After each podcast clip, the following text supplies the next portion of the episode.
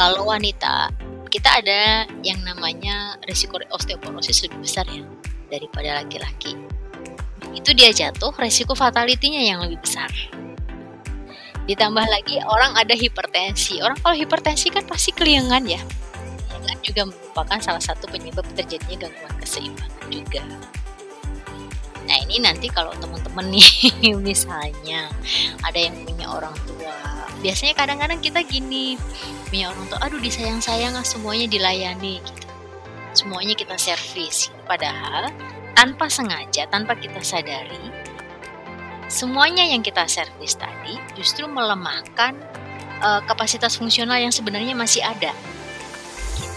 Makanya kalau di Jepang ada istilahnya Jiritsu Shien itu atau Sansonken no Ensin ya, manfaatkan semua yang masih tersisa di dalam tubuhnya. Upayakan semuanya dilakukan sendiri gitu. Halo semuanya, selamat datang lagi di podcast Sehat Seutuhnya bersama saya Willy Onas. Di episode podcast kali ini kita bakal ngobrolin soal satu topik, soal resiko jatuh. Siapa sih yang senang kalau kita jatuh? Ya nggak sih? Mungkin kalau kita lihat orang muda yang jatuh mungkin kayak biasa aja, tapi rasanya kalau ngelihat orang tua jatuh itu rasanya nggak tega banget gitu, karena saya juga di rumah tinggal dengan oma atau nenek saya dan beliau pernah jatuh dan saya ingat banget matanya sampai bengkak karena dia jatuh dan rasanya tuh kasihan banget dan dampaknya banyak banget juga kepada kesehatan. Dan kalau misalnya kita mikirin soal diri kita juga, cepat atau lambat itu bisa jadi kita, karena setiap hari juga kita makin tua ya kan. Jadi buat teman-teman penting banget buat ngedengerin episode podcast kali ini. Dan kita akan belajar sama-sama hari ini apa sih yang menyebabkan seseorang itu lebih beresiko untuk jatuh. Dan bagaimana nih kita dari muda atau bahkan buat orang tua kita, gimana sih cara mencegahnya supaya kita gak gampang jatuh juga. Nggak tahu nih teman-teman, pernah nggak sih punya teman yang rasanya atau kelihatannya tuh kayak gampang banget untuk jatuh gitu. Nah kayaknya bisa di-share banget untuk podcast hari ini. Jadi buat teman-teman, mungkin yang lagi mendengarkan podcast ini bisa banget untuk ngajak orang tuanya untuk mendengarkan podcast bareng-bareng atau sharing knowledge yang teman-teman akan dapat dari podcast episode kali ini. Well, bersama kita sudah ada narasumber yang memang sudah dan sedang mendalami hal ini terus. Beliau adalah seorang lecturer atau dosen dan researcher dari Universitas Respati Indonesia di Jakarta. Beliau juga seorang vice director dari Center for Family Aging Study di universitas yang sama. Beliau juga adalah editorial team dari jurnal Universitas Respati Indonesia. Beliau juga dalam mendapatkan gelar masternya, beliau pernah bersekolah di Jepang, jadi memiliki pengalaman internasional yang luar biasa dan bahkan sekarang sedang lagi menjalankan program PhD-nya di Universitas Indonesia. Kalau nanti teman-teman search nama narasumber kita hari ini, publikasi hasil penelitian ilmiahnya sudah banyak. Pokoknya pas banget untuk membagikan ilmu bersama-sama buat kita semua hari ini mengenai resiko jatuh ini. Dan yang terakhir nih, mengenai beliau. Ternyata beliau juga hobi lari, bahkan trail running. Jadi keren banget gak sih? Well, tanpa menunda-nunda waktu lagi, saya mau welcome Ibu Susiana Nugraha, SKM, MN. Halo Ibu Susiana. Halo Mas Willy, selamat sore. Selamat sore. Gimana kabarnya Ibu? Alhamdulillah, baik, dari satu meeting ke meeting lainnya dan alhamdulillah bisa sampai ke acara hari ini. Thank you banget nih, di tengah kesibukannya sudah menyiapkan, meluangkan waktu nih untuk diundang ke podcast nih. Thank you so much, Bu. My pleasure. Thank you so much. Nah, hari ini kan kita bakal ngobrolin soal resiko jatuh nih, Bu. Yeah. Dan mungkin nih, mungkin anak-anak muda belum terlalu tertarik atau gimana gitu. Tapi yang aku selalu biasanya tanyain ke narasumber di podcast Sehat Seutuhnya ini, pertama-tama kenapa sih Ibu punya daya tarik tersendiri untuk meneliti soal resiko jatuh ini, Bu? Gimana kira-kira? Oke, baik. Terima kasih, Mas Willy. Ya, kenapa saya... Langsung aja nih ya. Langsung aja. Jadi gini, berangkat dari ketertarikan saya pada beberapa orang-orang dekat saya yang banyak mengalami fatality terutama mereka-mereka yang berusia di atas 50 tahun ya, perempuan-perempuan yang sudah menopause atau ada ya laki-laki juga yang sudah lansia. Begitu mereka jatuh, biasanya kualitas hidupnya langsung drop karena mengalami contohnya kecacatan. Ada juga bahkan yang meninggal dunia hanya gara-gara jatuh gitu. Nah, dari sini saya tertarik nih, kenapa sih orang bisa jatuh gitu? Kenapa orang bisa jatuh sehingga menyebabkan morbiditas yang sedemikian rupa? Dan biasanya orang kalau udah pernah jatuh, apalagi kalau udah usia lanjut ya, mereka kan untuk proses penyembuhan tulang kalau ada yang patah dia memakan waktu yang cukup lama. Akhirnya mengalami disabilitas dan ketergantungan pastinya. Nah, itulah kenapa membuat saya tertarik nih. Jatuh ini kayaknya sepele ya.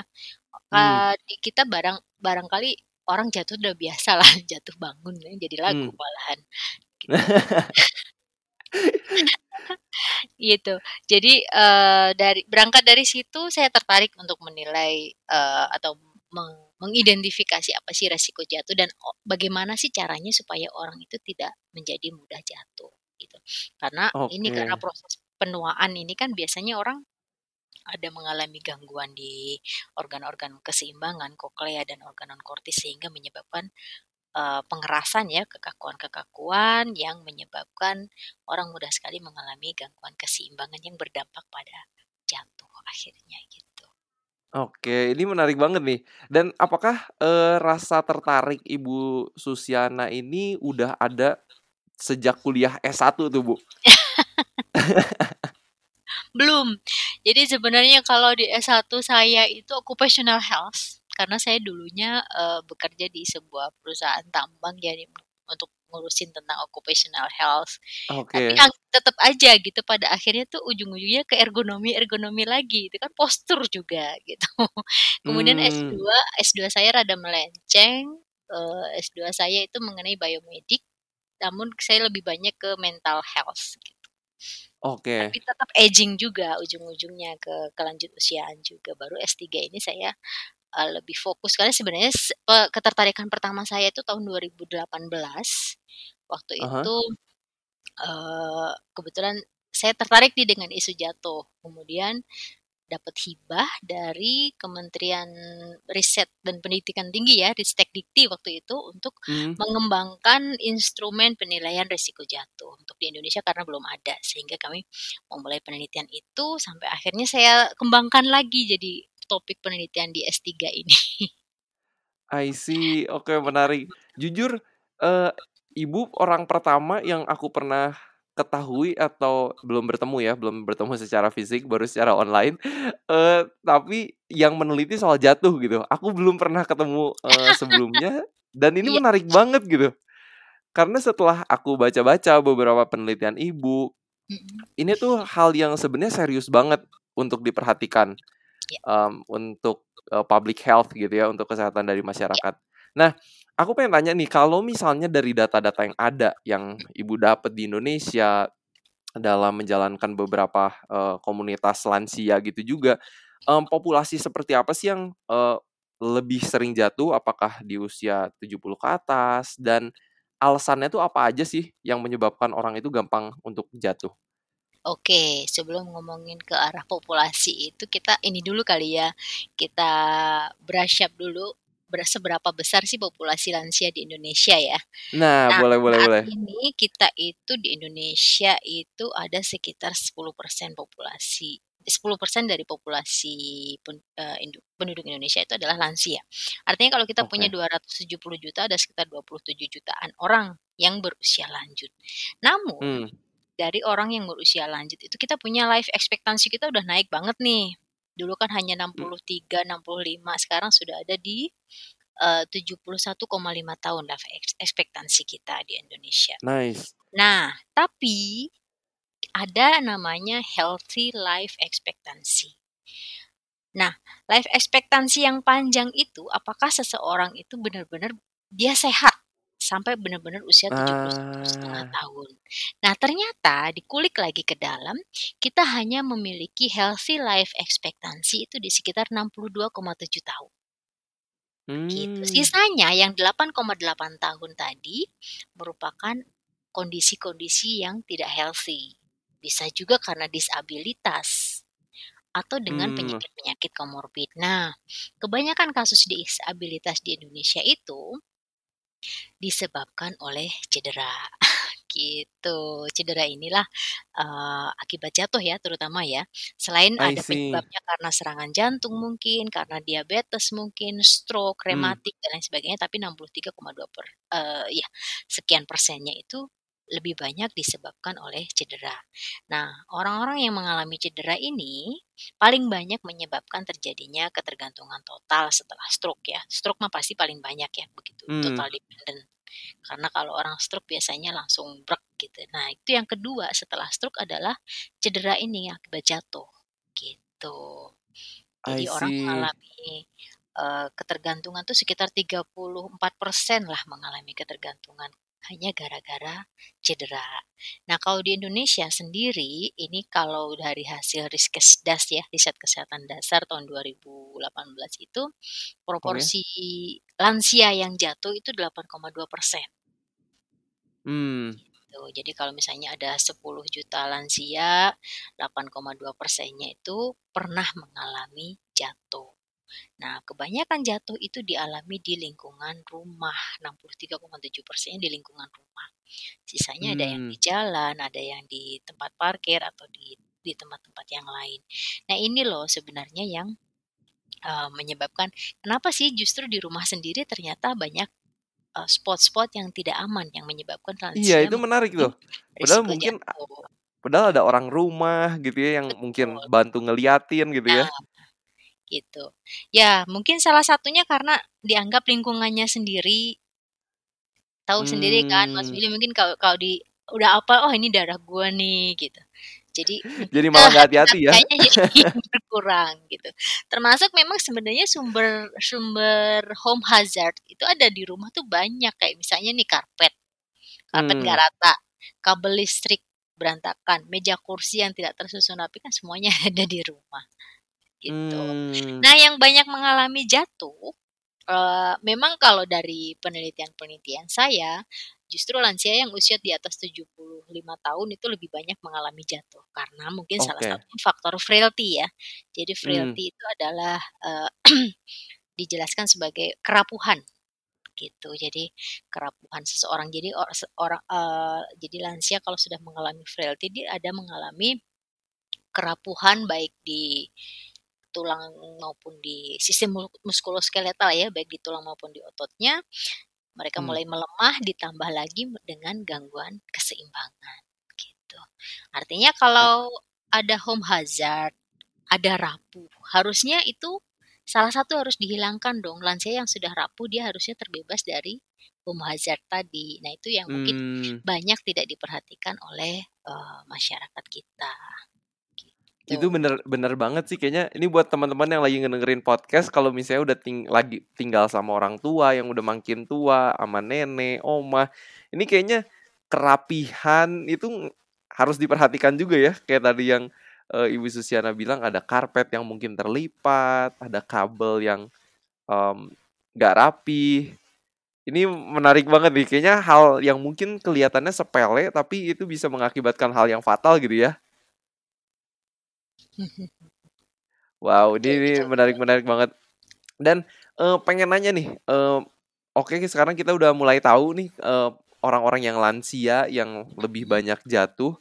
Tapi aku melihat juga dari penelitiannya Ibu Susiana, ini ada resiko yang berbeda nggak sih Bu kalau antar jenis kelamin, misalnya antara laki-laki dan wanita, itu ada bedanya nggak sih? Oke, ada. Saya bisa mengatakan ada ya, karena gini, kalau wanita kita ada yang namanya risiko osteoporosis lebih besar ya daripada laki-laki.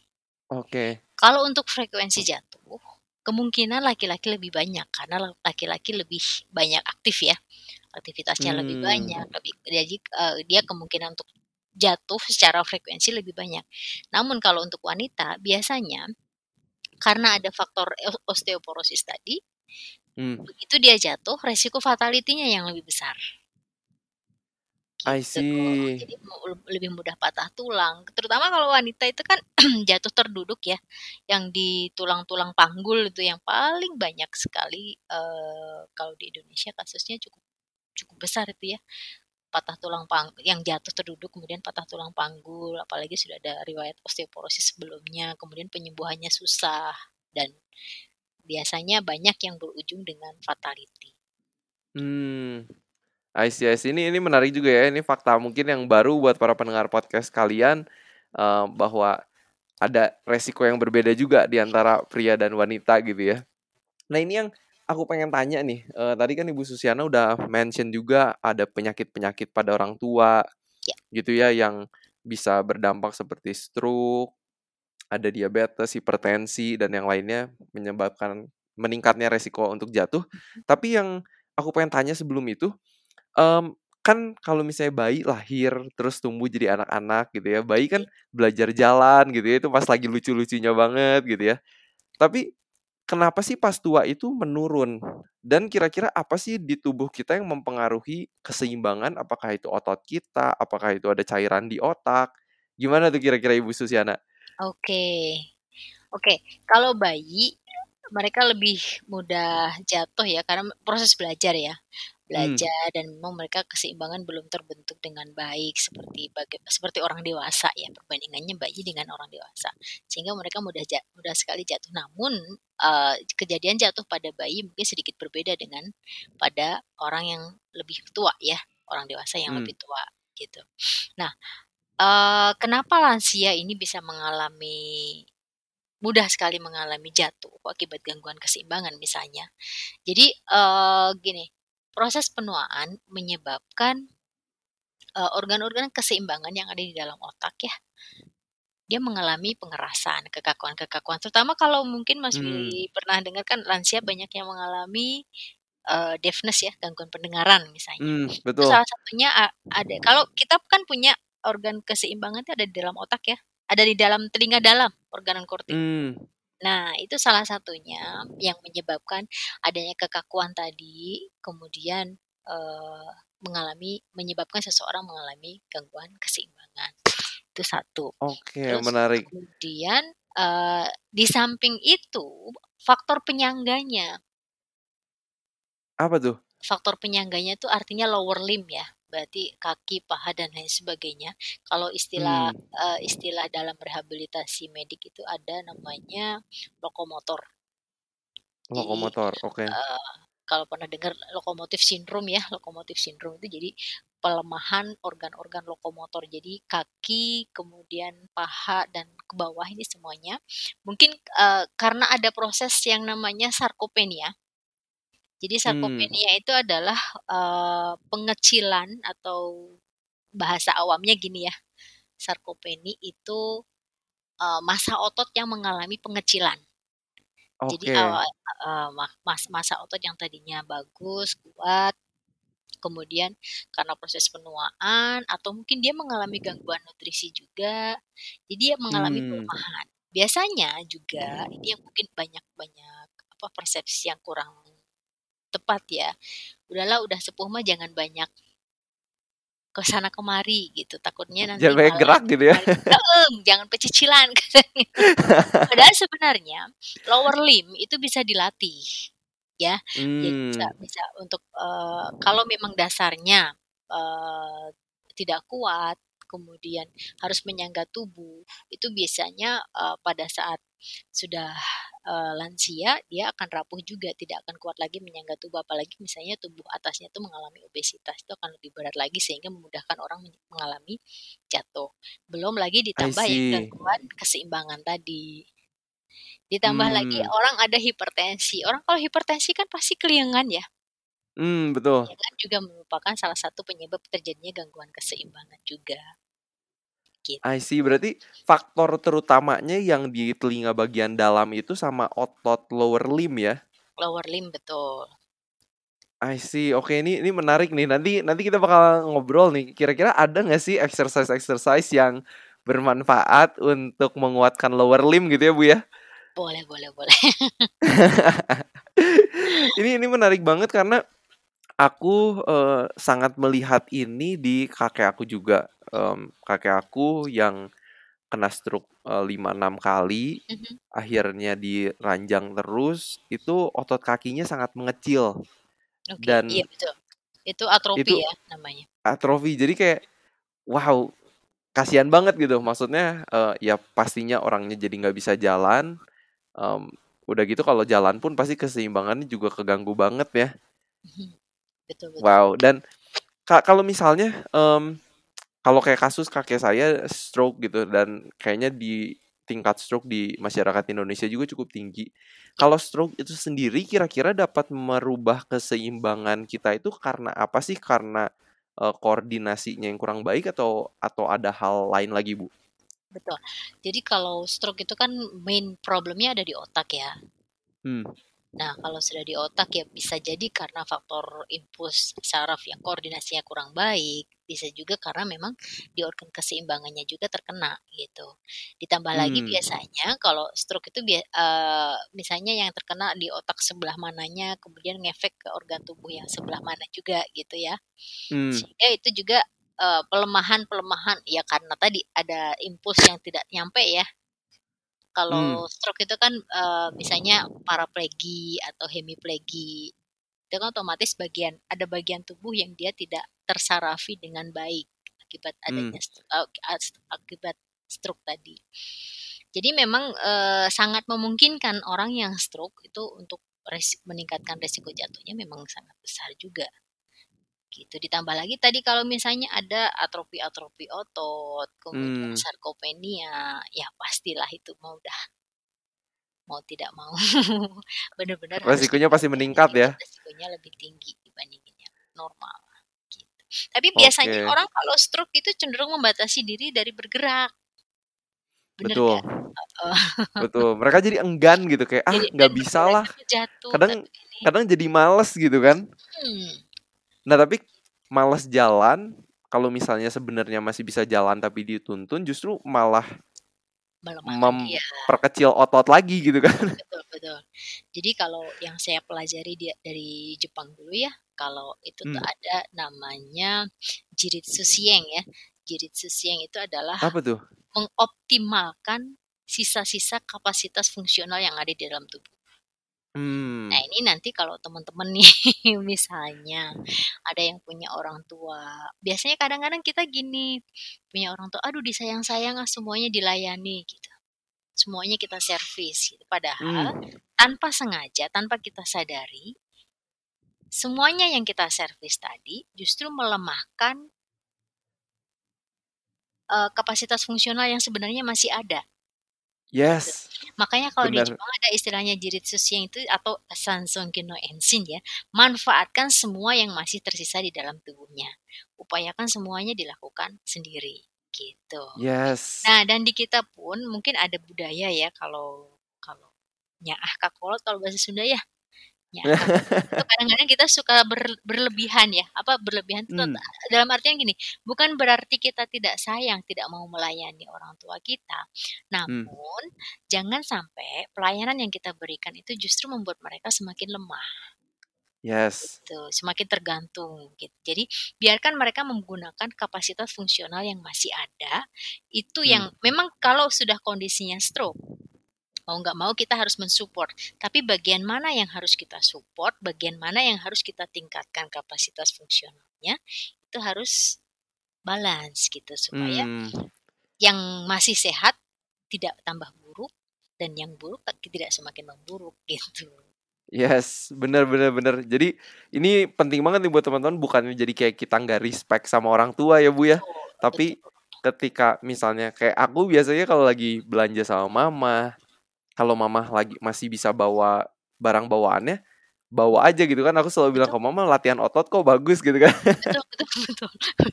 Nah budaya kita tuh kadang-kadang, ini anak gak kurang ajar banget sih. Aduh, bener-bener. Tapi ini poin penting banget nih tadi ya. Dari Bu Susiana bahwa kita harus terus juga mengencourage orang-orang tua kita untuk menggunakan otot-otot yang memang masih bisa digunakan. Betul. Sama mereka supaya ya kita justru nggak pengen mereka jatuh atau nanti otot mereka mengecil dan yang lainnya. Menarik banget nih, ini tips penting banget buat para pendengar podcast semua. Saya harap abis dengar podcast ini nanti langsung dipraktekin ke orang tuanya kali ya. Iya benar, ini tuh basic knowledge yang harus dimiliki oleh caregiver ya.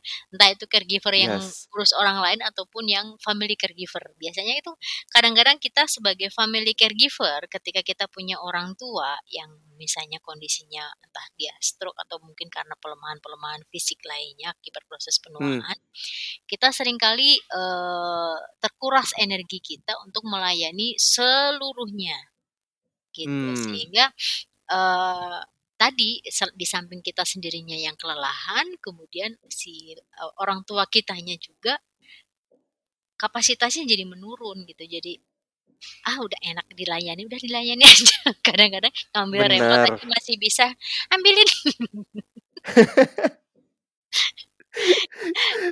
Itu kadang-kadang juga memang ada ya, memang ada di kita. Padahal kalau dia bergerak sedikit ngambil gitu, itu lebih bagus karena dia ada proses menggerakkan ototnya, memanfaatkan apa yang sudah ada. Tapi kalau saya perhatikan ya, memang banyak lansia. Kalau kami kebetulan kami menggerakkan sekolah lansia di sini di Kabupaten Bandung dan Bandung. Jadi memang benar-benar kita ajak nih, ayo ini semuanya buat kesehatan kita gitu.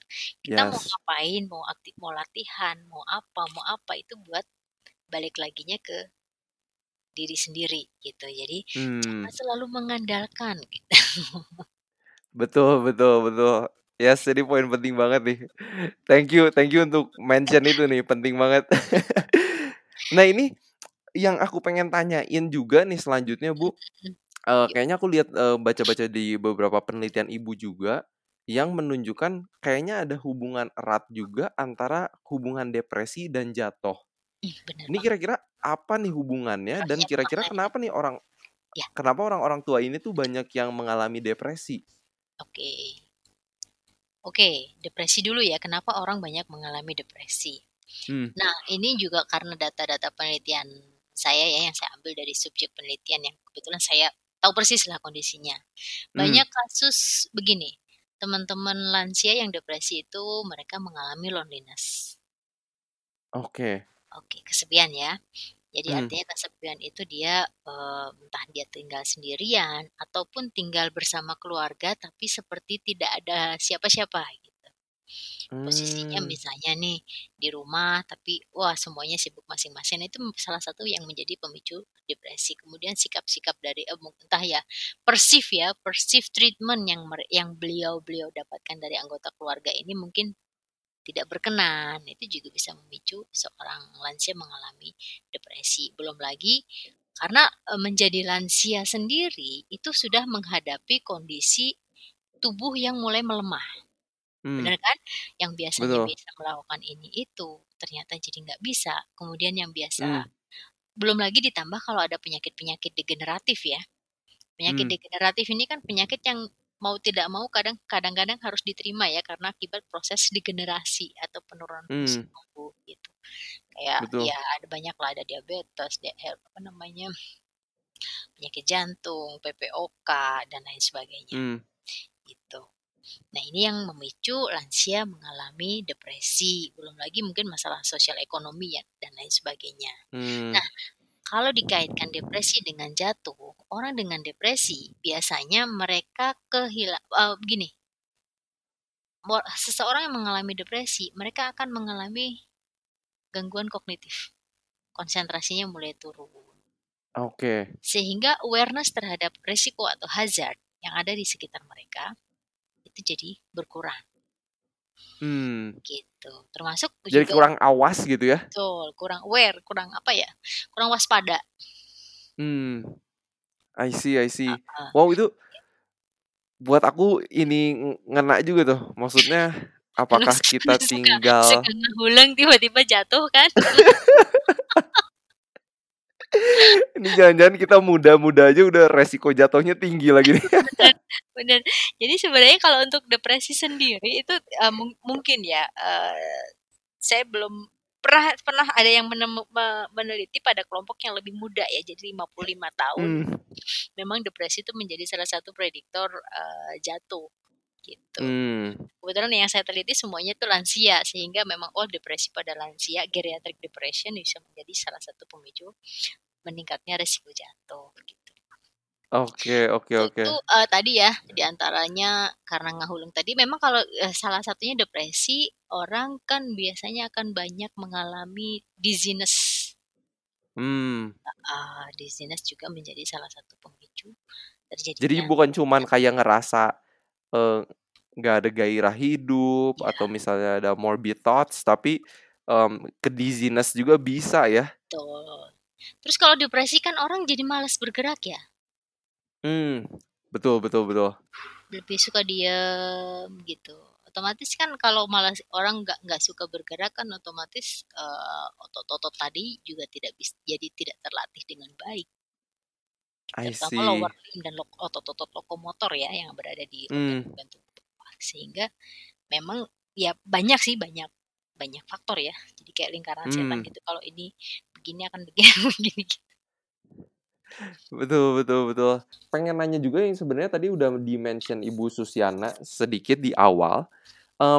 Kalau misalnya seseorang yang jatuh itu dampaknya bisa kemana aja sih, selain misalnya ke otot yang mengecil, tapi apakah kayak ke sistem pernafasan itu juga dapat berpengaruh atau ke sistem kesehatan tubuh yang lain?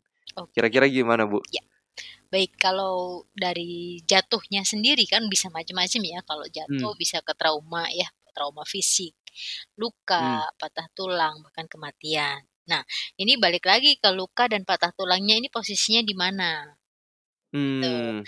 Otomatis kalau ya tergantung dia posisinya, kalau misalnya hanya di kaki ya mungkin jadi disabilitas atau imobilitas akibatnya ya. Kalau sudah sampai yang patah mungkin di tulang rusuk, otomatis pasti kan ke sistem pernafasan dan kardiovaskular juga bisa terganggu juga gitu. Nah, yang dampak berikutnya selain dampak fisik tadi adalah dampak mental. Jadi orang yang pernah jatuh biasanya dia akan rawan mengalami depresi gitu. Apalagi kalau pada lansia ya, karena jatuh pada lansia itu manifestasi dari kelemahan fisik yang sebenarnya mungkin lansia sendiri denial gitu untuk merasakan itu. I see. Ya kan, penurunan kapasitas fungsional. Oke. Kadang-kadang udah sebenarnya sudah mengalami penurunan, namun aku masih kuat, masih bisa gitu. Kemudian terjadilah jatuh. Nah, bisa jadi trigger jatuh itu bisa memicu seseorang mengalami depresi. I see. Dari pelemahan tadi. Kemudian yang pastinya mengalami gangguan percaya diri, akhirnya lifestyle-nya pun juga akan berubah mau tidak mau, apalagi kalau sampai jatuhnya menyebabkan dia mengalami disabilitas gitu. Kemudian yang berikutnya dampaknya imobilitas pastinya ya, aktivitas pasti berkurang. Nggak bisa jalan-jalan gitu ya. Ya betul, masa otot, kekekuan sendi juga pasti akan terdampak gitu. Kemudian kalau biasanya, kalau tadi Mas Willy nanyain mengenai apakah bisa ngaruh ke fungsi pernafasan? Kalau misalnya lansia yang jatuh tadi akibatnya mengalami, dia harus mengalami bed rest atau tirah baring. Misalnya nih jatuhnya yang jatuh di bagian tulang belakang. Otomatis kan dia akan mengalami kelemahan atau bisa jadi sampai kelumpuhan ya di lower limb misalnya. Mau nggak mau harus banyak berbaring. Nah, berbaringnya sendiri ini bisa memicu seseorang mengalami yang namanya aspiration pneumonia. Gitu, jadi pneumonia akibat aspirasi makanan masuk ke paru-paru. Betul gitu ya. Betul sekali. Itu juga penelitian saya. Wow, ini saya ada tiga yang saat ini besar yang sedang dilakukan, itu yang tentang jatuh, tentang fall risk prevention dengan pencegahan aspiration pneumonia sama demensia gitu. I see. Soalnya yang kadang apa ya, devastatingnya tuh melihat misalnya orang tua udah punya hipertensi atau punya stroke, tapi seringkali kadang bisa meninggal itu karena aspirasi pneumonia. Betul. Itu yang kadang-kadang sebenarnya ini jadi ngomongin aspirasi pneumonia harusnya topik ya. Benar. Jadi kebanyakan sebenarnya untuk ini kan jalur berbeda ya. stroke, kemudian trauma akibat jatuh, kemudian aspiration pneumonia. Nah, aspiration pneumonia ini sebenarnya final. Jadi itu dampak yang sebenarnya sangat-sangat bisa dihindari. Gitu. Jadi misalnya gini, memang kalau pada lansia itu mengalami pelemahan, ini aku bocorin sedikit ya, pelemahan yang namanya fungsi mastikatory. Jadi fungsi menelan dan lain sebagainya. Kemudian ludahnya mulai mengering. Nah, pada kondisi-kondisi tertentu, apalagi yang orang harus mengalami bed rest atau tirah baring lama, seperti pada kasus-kasus stroke dan pasca trauma akibat jatuh, otomatis posisi paru-parunya kan landai ya. Karena betul. Normal paru-paru kita harus lebih banyak posisi duduk atau berdiri, ya kan? Kita hanya diperbolehkan tidur kan 7-8 jam, artinya posisi lying down itu tidak Tuhan settingnya seperti itu gitu, jangan kelamaan gitu. Nah ini pada kondisi tadi seperti stroke, jatuh dan kondisi-kondisi lain tadi, posisi lying down ini memungkinkan orang akan jadi sekresi mukus numpuk di situ dan lain sebagainya. Belum lagi ketika orangnya harus makan, kemudian refleks batuknya berkurang, makanan bisa masuk, yang harusnya dia masuk ke esofagus bisa lompat ke saluran nafas, misalnya trakea, bronkus dan lain sebagainya ke bawah, gitu, sampai akhirnya masuk ke saluran nafas. Ini juga yang menyebabkan orang tersedak akhirnya mengalami aspirasi pneumonia. Wow, itu kalau ngomongin dari jatuh bisa nyambungnya ke aspirasi pneumonia juga ya. Sebenarnya nggak langsung sih, cuman adverse effect-nya itu loh, jangka panjangnya ini yang bisa ke arah sana juga, memungkinkan ke arah sana. Betul. Dan semoga ini para pendengar podcast kalian semakin disadarkan juga ini seberapa pentingnya kita melindungi atau merawat, memperhatikan kondisi kesehatan orang tua kita juga nih. Yeah. Jadi bukan cuma kesehatan sendiri, kesehatan mereka kita juga peduliin. Nah, ini kita sekarang sudah ngobrol lama nih, tadi udah mengerti resiko jatuh apa aja, apa yang menyebabkannya. Sekarang kita mau masuk ke solusinya nih. Kayaknya kan kurang afdol kalau udah ngomongin masalah tapi nggak ada solusi gitu ya. Nah ini kalau misalnya orang sudah tua, itu kira-kira gimana sih cara untuk belajar atau melatih keseimbangan kira-kira, Bu? Oke, jadi sebenarnya banyak hal yang bisa dilakukan. Saya sempat bikin video untuk ini, jadi untuk melatih lansia tetap bisa melakukan latihan-latihan keseimbangan di rumah. Jadi hanya bermodalkan kursi saja. Jadi misalnya gimana ya? Harus ditunjukin sih sebenarnya. Harus ditunjukin. Karena ini audio doang ya. Benar. Jadi seperti gerakan-gerakan stretching organ bawah kaki ya. Jadi kalau punya kesempatan misalnya pagi-pagi, jangan langsung duduk, jangan langsung apa-apa, kalau bisa usahakan untuk stretching otot kaki. Misalnya kakinya ditarik ke depan. Ya seperti stretching biasa lah ya. Jadi supaya itu termaintain gitu, karena gini, otot kaki, organ-organ tubuh kita itu kalau semakin jarang digerakkan, memang masih bisa jalan, masih bisa menumpu, tapi kan akan lama-lama kan mengalami pelemahan si otot tadi kalau tidak ada exercise. Makanya perlulah yang namanya exercise. Kemudian itu satu. Kemudian ada yang namanya lokomotor test. Nah ini lokomotor test ini bisa dilakukan oleh banyak orang. Jadi kalau memang masih pengen melihat nih, misalnya sekarang umurnya berapa, 30-40 tahun, ingin melihat nanti aku tuanya seperti apa sih gitu. Coba lakukan gerakan.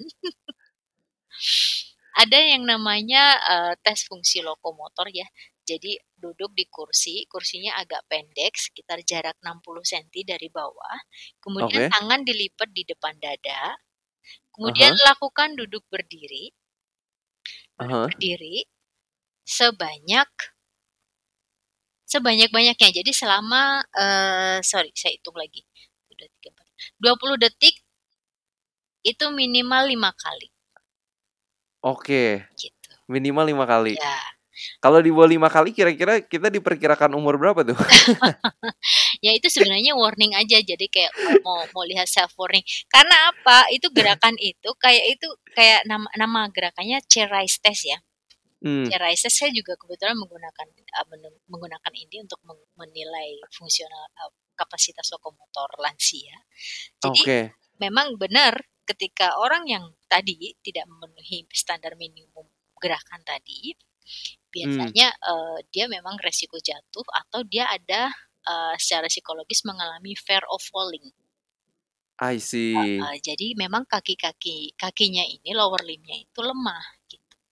Nah, ini kenapa saya katakan tadi bisa dilihat dari usia muda, nanti dewasanya atau tuanya akan seperti apa, apakah akan mengalami gangguan berjalan atau tidak, itu sebenarnya lebih kepada ukur dari sekarang. Nah, kalau memang sekarang kira-kira ada tanda-tanda bakalan jadi frailty nih. Nah, segera banyak lakukan latihan-latihan fisik terutama untuk memperkuat penopang tubuh. Karena si penopang tubuh kita itu ya cuman kaki kita dua ini. Dari otot paha, otot betis itu kan sangat-sangat berperan besar gitu ya. Benar. Kita sebutnya sebagai otot lokomotor. Nah, itu bisa dicek di sini untuk melihat sejauh mana kita akan mengalami frailty atau tidak. Ada lagi tes berikutnya. Apa lagi nih? Satu lagi berdiri satu kaki. Kemudian angkat satu berdiri tegak, kemudian angkat satu kaki, tahan selama 8 detik. Gitu. Gak harus merem ya? Hah? Gak harus merem tesnya. Kalau masih muda sebaiknya merem, karena kalau untuk melihat balance ya. Untuk balance test ya, Kalau merem itu dia akan lebih mudah mengidentifikasi dia masih. Tapi kalau lansia jangan merem lah, nanti repot. Nanti jatuh udah malah jatuh lagi. Iya benar. Jadi lakukan gerakan ini, angkat satu kaki selama 8 detik. Tahan 8 detik 1 2 3 4 5 6 7 8. Nah, kemudian ganti kaki satunya lagi. Nah, biasanya kiri dan kanan ini kan suka nggak seimbang nih, karena kita kanan ya. Orang Indonesia tuh orang kanan semua. Jadi karena orang kanan, kita harus menyeimbangkan nih. Biar ini kita latihan sendiri. Makin lama makin baik. Jadi kalau bisa, ini kan untuk standar minimal tuh 8 detik. Kalau bisa lebih panjang akan lebih bagus. Jadi angkat satu kaki, kalau bisa lebih lama lagi. Nanti kalau udah mulai geliur-geliur, hentikan dulu baru naikin lagi. Ini untuk ngetes balance ya, balance otak kiri otaknya supaya akan lebih bagus. Jadi sebenarnya olahraga kayak gitu pun bisa dilakukan secara rutin ya. Betul. Sederhana ya. Jadi ini buat para pendengar podcast, cobain setelah dengar podcast ini, coba tanya neneknya, kakeknya, orang tuanya untuk cobain ini, lihat kemampuan mereka gimana, kalau misalnya kurang, diajak untuk rutin kali ya Bu ya? Betul, betul. Sebenarnya banyak ya gerakan-gerakan trainingnya untuk baik untuk balance training maupun resistance training dan lain sebagainya. Jadi kalau balance, pegangan kursi, kalau untuk lansia ya, pegangan kursi, angkat kaki satu. Kemudian diayun-ayun selama 15 detik. Kemudian duduk di kursi, angkat satu kaki 5 detik ke atas, ditahan, turun lagi. Nah, ini untuk memperkuat otot-otot di paha dan betis. Tapi intinya semua gerakan yang bisa memperkuat otot-otot tadi itu juga bagus. Entah dia hanya jalan aja juga sebenarnya bagus ya, kan kita ada minimum step dalam sehari. Nah, kalau bisa 10.000 katanya. Lumayan tuh 10.000. 10.000 tuh sekitar 6 kilo 7 kilo ya kalau nggak salah ya. 6 kilo 7 kilo ya. Lumayan sih, tapi nggak usah 10.000 lah, 5.000 juga boleh lah. Udah oke ya. Karena gini, orang Indonesia tahu kan rata-rata berapa langkah sehari? 200, berapa tuh kira-kira? 300 dong. Dikit banget, astaga. Makanya, orang ke warung naik motor. Orangnya depan rumah padahal. Iya bener-bener. Wow. Berarti sebenarnya olahraga apapun yang memperkuat lower limbs kita, paha, betis, betul. Itu bagus ya. Betul. Itu penting banget, karena ini yang menopang kita sampai tua, sampai akhir hayat ya. Yes, bener, betul. Cuma kaki kecil dua gitu ya menopang tubuh kita dan cita-cita dan mimpi-mimpi kita yang sangat besar. bener. Nah ini kebetulan kemarin ngobrol juga kalau Bu Susiana ini senang lari. Dan aku juga sekarang baru belakangan ini juga jadi banyak ke trail running. Ini gimana nih kira-kira manfaat dari lari itu untuk melatih keseimbangan? Dan apakah misalnya trail running itu lebih bagus untuk keseimbangan dibandingin road running kira-kira? Kalau sebenarnya kalau trail running itu memang kita lebih banyak berada pada posisi-posisi kemiringan-kemiringan tertentu yang memaksa otak kita harus adjustment gitu, melakukan adjustment supaya tetap balance gitu kan, supaya nggak jatuh. Tapi kalau dibandingin road running, trail running ini lebih bagus untuk keseimbangan, termasuk untuk narik-narik otot-otot lower limb juga sebenarnya.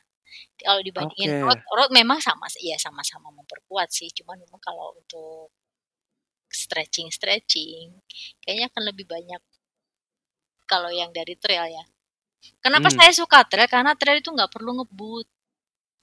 Betul, endurance. Saya nggak bisa ngebut. Kalau di road kan mau nggak mau kan harus ngebut ya. Biasanya balapan kan kalau di road running. Betul. Santuy, yang penting selamat. Betul. Yang penting enjoy alamnya gitu ya. Itu loh. bener. Jadi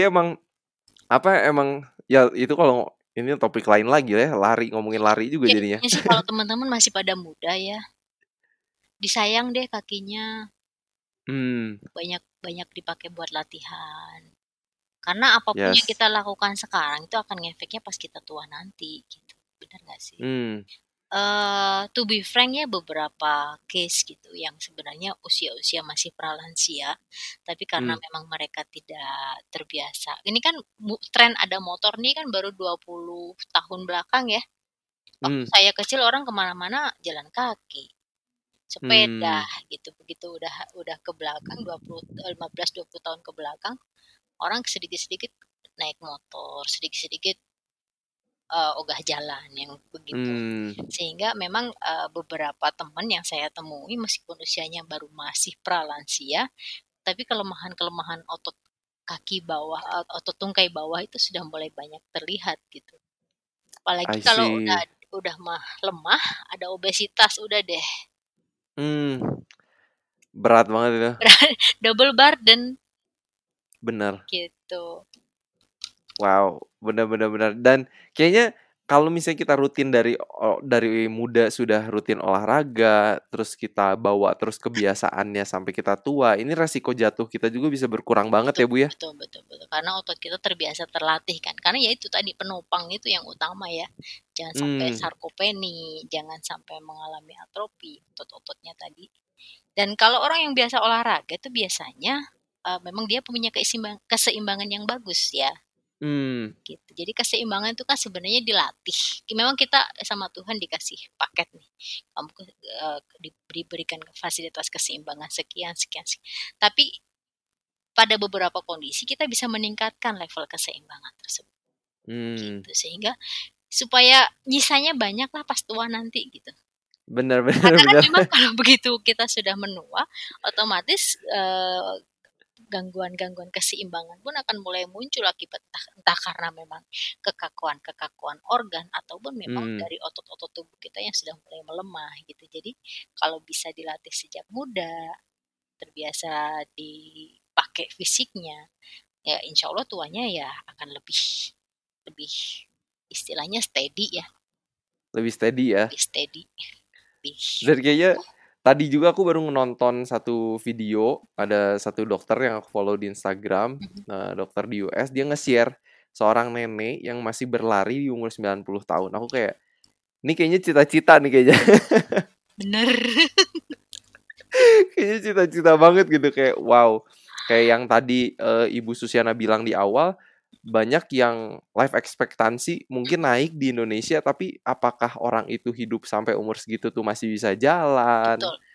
Itu yang pertanyaan yang lebih dalam gitu ya. Betul. Yang perlu ditanyakan. Iya. Nah ini mungkin ini pertanyaan terakhir nih yang aku pengen tanya. Yang ini sebenarnya aku pikir agak lucu gitu, nggak tahu tapi aku tuh kepikiran karena aku emang suka dari dulu main sepak bola, main futsal, kan itu banyak jatuh gitu ya. Sedangkan kalau aku lihat kayak orang-orang yang mungkin jarang olahraga, kayak mungkin kan mereka jarang jatuh ya. Apakah kita itu perlu untuk berlatih cara jatuh yang baik dan benar? Kalau cara jatuh yang baik dan benar, jatuh bangun, dan jadi lagu jatuh bangun. Aduh, ya sih lucu sih.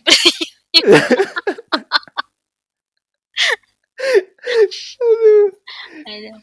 Ya, jadi sebenarnya orang jatuh bangun itu biasa. Ya. Yang terpenting adalah kan macam-macam ya penyebabnya orang jatuh ya. Betul.